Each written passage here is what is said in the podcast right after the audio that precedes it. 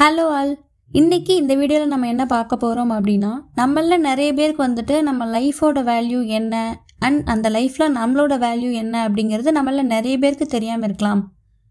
Because நம்மள நிறைய பேர் வந்து நம்மளோட லைஃப்பில் ஏதாவது ஒரு ஸ்டேஜில் வந்துட்டு நம்ம வந்து இதுக்கு ஒர்த்தானவங்க இல்லையோ, நம்ம வந்து இதுக்கு டிசர்வ்டானவங்க இல்லையோ அப்படின்னு நிறைய இடத்துல நம்ம ஃபீல் பண்ணியிருப்போம்.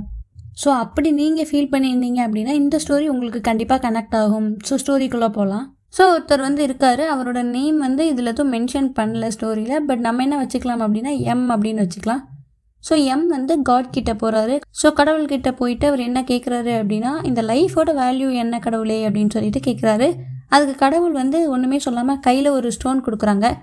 ஸ்டோனை கையில் ஒன்று கொடுத்துட்டு அதுக்கப்புறம் சொல்கிறாங்க கடவுள் வந்துட்டு என்ன சொல்கிறாங்க அப்படின்னா, இதை வந்துட்டு நீ யார்ட்டையுமே சேல் பண்ணாமல், நீ யார்ட்டையுமே இதை விற்காமல் இதோட வேல்யூ என்ன அப்படிங்கிறத நீ கண்டுபிடிச்சிட்டு வா அப்படின்னு சொல்லிட்டு சொல்கிறாங்க.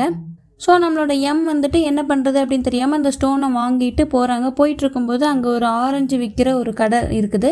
அங்கே இருக்கக்கூடிய செல்லர்கிட்ட வந்துட்டு அந்த ஆரஞ்சு செல்லர்கிட்ட வந்துட்டு கேட்குறாரு இந்த ஸ்டோனோட வேல்யூ என்ன அப்படின்னு சொல்லிட்டு அவர்கிட்ட போய் கேட்குறப்போ அவர் எந்த ஆன்சரும் பண்ணாமல் ஒரு பன்னெண்டு ஆரஞ்சஸ் எடுத்து அவர்கிட்ட திரும்ப கொடுத்துட்டு இதை வச்சுட்டு இந்த ஸ்டோனை கொடு அப்படின்னு சொல்லிட்டு கொடுக்குறாங்க. அதுக்கு நம்மளோட எம் வந்துட்டு அவருக்கு அப்போ ஞாபகம் வருது, கடவுள் வந்து இது யார்ட்டையுமே விற்கக்கூடாதுன்னு சொன்னாங்களே அப்படின்னு சொல்லிட்டு. ஸோ அது ஞாபகம் வந்ததுமே அதை அந்த செல்லர்கிட்ட சொல்லிவிட்டு அதை ரெஃப்யூஸ் பண்ணிடுறாரு. இது எனக்கு வேணாம் அப்படின்னு இது எனக்கு வேணாம் அப்படின்னு சொல்லி ரெஃப்யூஸ் பண்ணிவிட்டு அதை பன்னெண்டு அரைஞ்சி திரும்ப கொடுத்துட்டு ஸ்டோனை வாங்கிட்டு திரும்ப போகிறாரு. அப்படி அவர் அங்கே போயிட்டே இருக்கிறப்போ வந்துட்டு அங்கே ஒரு காய்கறி விற்கிற கடை இருக்குது.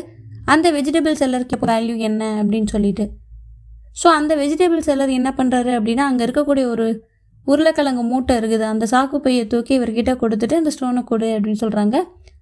ஸோ அங்கேயும் போயிட்டு நம்மளோட எம் வந்துட்டு அப்போ ஞாபகம் வந்து கடவுள் சொன்னது ஞாபகம் வந்ததுக்கப்புறம் அதை ரெஃப்யூஸ் பண்ணிவிட்டு, ஓகே இதுக்கு வந்து நீ ஒரு மூட்டை உருளைக்கிழங்கு கொடுக்குறியா, ஓகே சரி அப்படின்ட்டு ஸ்டோனை வாங்கிட்டு திரும்ப போகிறாரு. அப்படி போயிட்டு இருக்கும்போது அவர் அப்படியே ப்ரொசீட் பண்ணுறாரு. அங்கே போயிட்டே இருக்கும்போது ஒரு ஜுவல்லரி ஷாப் வருது. ஸோ அந்த ஜுவல்லரி கடையில் போயிட்டு மறுபடியும் கேட்குறாரு இந்த ஸ்டோனோட வேல்யூ என்ன அப்படின்னு கேட்குறாரு. அவர் வந்துட்டு அப்போது ஒரு லட்சம் டாலர் வந்துட்டு அவர் ஆஃபர் பண்ணுறாரு. ஸோ அவர் அதை ஆஃபர் பண்ணவுமே நம்மளோட எம் வந்துட்டு இல்லை அதையும் ரெஃப்யூஸ் பண்ணிடுறாரு. ஏன்னா கடவுள் வந்து இது யார்ட்டையும் விற்கக்கூடாது அப்படின்னு சொல்லியிருக்காங்க இல்லையா, ஸோ அதனால் அதையும் ரெஃப்யூஸ் பண்ணிடுறாரு. பட் அதுக்கப்புறம் அந்த ஜுவல்லர் வந்து சும்மா இல்லாமல் மறுபடியும் வந்துட்டு ஒரு லட்சத்தி ஐம்பதாயிரம் டாலருக்கு மறுபடியும் ஆஃபர் பண்ணுறாரு. ஸோ இதை கேட்டதுமே வந்துட்டு நம்மளோட எம் வந்துட்டு எக்ஸ்பிளைன் பண்ணுறாங்க, இல்லை கடவுள் வந்து இந்த ஸ்டோனை வந்துட்டு யார்ட்டையுமே சேல் பண்ணக்கூடாது அப்படின்னு சொல்லிட்டாங்க அப்படின்னு சொல்லிட்டு எக்ஸ்பிளைன் பண்ணுறாரு.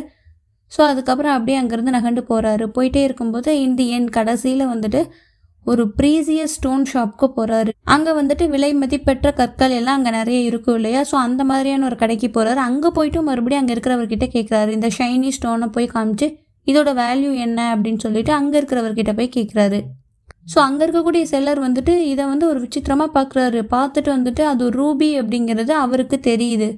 ஸோ ஒரு ரெட் கிளாத்தை வந்து அந்த இடத்துல விரித்து அதில் வந்துட்டு அந்த ரூபியை போடுறாரு. அதாவது நம்மளோட எம்கிட்ட இருந்த அந்த ஸ்டோன் அது வந்து ஒரு ரூபி, அதை வாங்கி அந்த ரெட் கலர் கிளாத்தில் போடுறாரு. ஸோ அதை போட்டதுமே வந்துட்டு அந்த செல்லர் வந்துட்டு நம்ம எம்கிட்ட கேட்குறாங்க இந்த ஸ்டோன் உனக்கு எப்படி கிடைச்சது அப்படின்னு சொல்லிட்டு, நீ எங்கேருந்து இதை எடுத்துகிட்டு வந்த அப்படின்னு சொல்லிட்டு கேட்குறாங்க. கேட்டுட்டு அதுக்கப்புறம் அவர் சொல்கிறாரு, இந்த உலகத்தையே நான் விற்றா கூட, இல்லைனா என்னோடய ஓன் லைஃபையே நான் விற்றா கூட இந்த மாதிரி ஒரு ஸ்டோனை என்னால் பர்ச்சேஸ் பண்ண முடியவே முடியாது, இது உனக்கு எங்கேருந்து கிடைச்சிது அப்படின்னு சொல்லிட்டு மறுபடியும் கேட்குறாரு. ஸோ நம்மளோட எம் வந்து அப்படியே ஸ்டன் ஆகி நிற்கிறாரு. என்ன இவ்வளோத்தி விற்றாலும் இதை வாங்க முடியாது, அவ்வளோ பெரிய ஒரு ஸ்டோனாக இது அப்படிங்கிற மாதிரி அவர் ஸ்டன் ஆகி நிற்கிறாரு. ஸோ அதுக்கப்புறம் அதையும் அவர் ரெஃப்யூஸ் பண்ணிவிட்டு அந்த ஸ்டோன் எடுத்துகிட்டு வேகமாக போகிறாரு கடவுள்கிட்ட. கடவுள்கிட்ட போனதுமே அவர் வந்து நடந்த எல்லாத்தையுமே என்னென்ன நடந்துச்சோ அது எல்லாத்தையுமே கடவுள்கிட்ட போயிட்டு எக்ஸ்பிளைன் பண்ணுறாரு. இங்கே போனால் இது கொடுத்தாங்க, இங்கே போனால் இது கொடுத்தாங்க, அந்த மாதிரி எல்லாத்தையுமே அவர் எக்ஸ்பிளைன் பண்ணுறாரு கடைசி வரைக்குமே.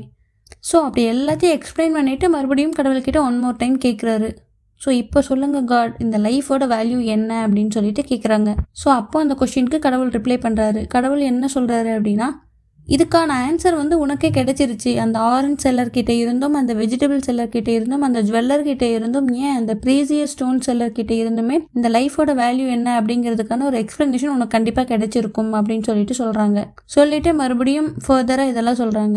நீ வந்து ஒரு ப்ரீசியஸான ஒரு ஸ்டோனாக இருக்கலாம், ஈவன் ப்ரைஸ்லெஸ்ஸாக கூட இருக்கலாம். பட் இந்த உலகத்தில் இருக்கக்கூடிய மக்கள் வந்து அவங்க லெவல் ஆஃப் இன்ஃபர்மேஷன், அவங்களுக்கான உண்மையில் இருக்கக்கூடிய நம்பிக்கை, உன்னை என்டர்டெயின் பண்ணுறதுக்கு பின்னாடி இருக்கக்கூடிய மோட்டிவ், அவங்களோட ஆம்பிஷன் அண்ட் அவங்க ரிஸ்க் எடுக்கக்கூடிய அந்த எபிலிட்டி எல்லாமே வந்துட்டு அவங்க லெவல் ஆஃப் இன்ஃபர்மேஷனை பேஸ் பண்ணி தான் இருக்கும். பட் நீ பயப்படாத, உன்னோட உண்மையான வேல்யூ, உன்னோட ஒரு ட்ரூ வேல்யூ வந்துட்டு தெரிஞ்ச ஒருத்தரை நீ வந்து ஷேராக வந்துட்டு பார்ப்ப அப்படின்னு சொல்லிட்டு கடவுள் வந்து சொல்லிடுறாங்க. ஸோ கடவுளோட கண்களை பொறுத்த மட்டும் வந்துட்டு இந்த உலகத்தில் இருக்கக்கூடிய எல்லாருமே, எவ்ரி ஒன் வந்து யூனிக்கானவங்க, ப்ரீசியஸ் ஆனவங்க தான். You should respect your self and know that nobody can replace you. So இந்த ஸ்டோரி உங்களுக்கு பிடிச்சிருக்கும் அப்படின்னு நான் நம்புகிறேன். Thank you, bye all.